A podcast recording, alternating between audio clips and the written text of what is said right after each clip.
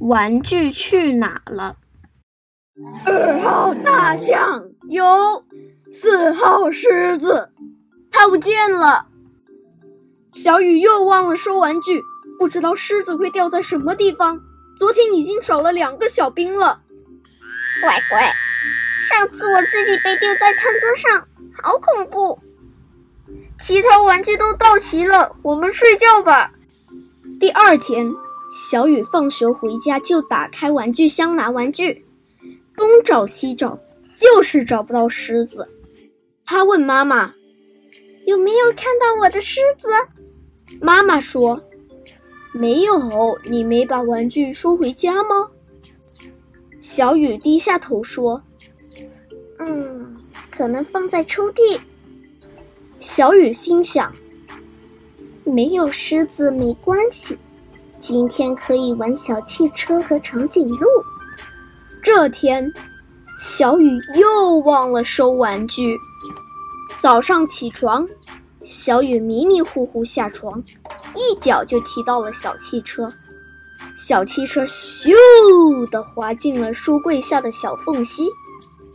妈妈。可以帮我把小汽车拿出来吗？小雨着急的向妈妈求救。妈妈摇摇头：“你又忘了收玩具啊？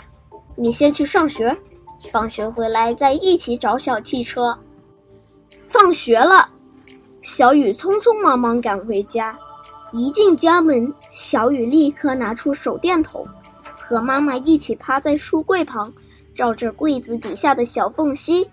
两个人左看右看，就是没看见小汽车。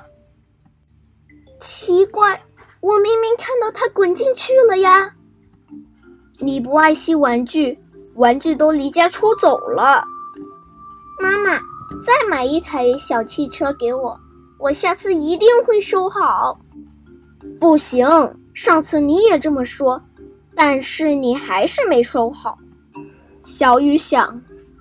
没有小汽车没关系，我今天可以跟大嘴蛙一起讲笑话。晚上，小雨睡着了，恐龙又出来点名。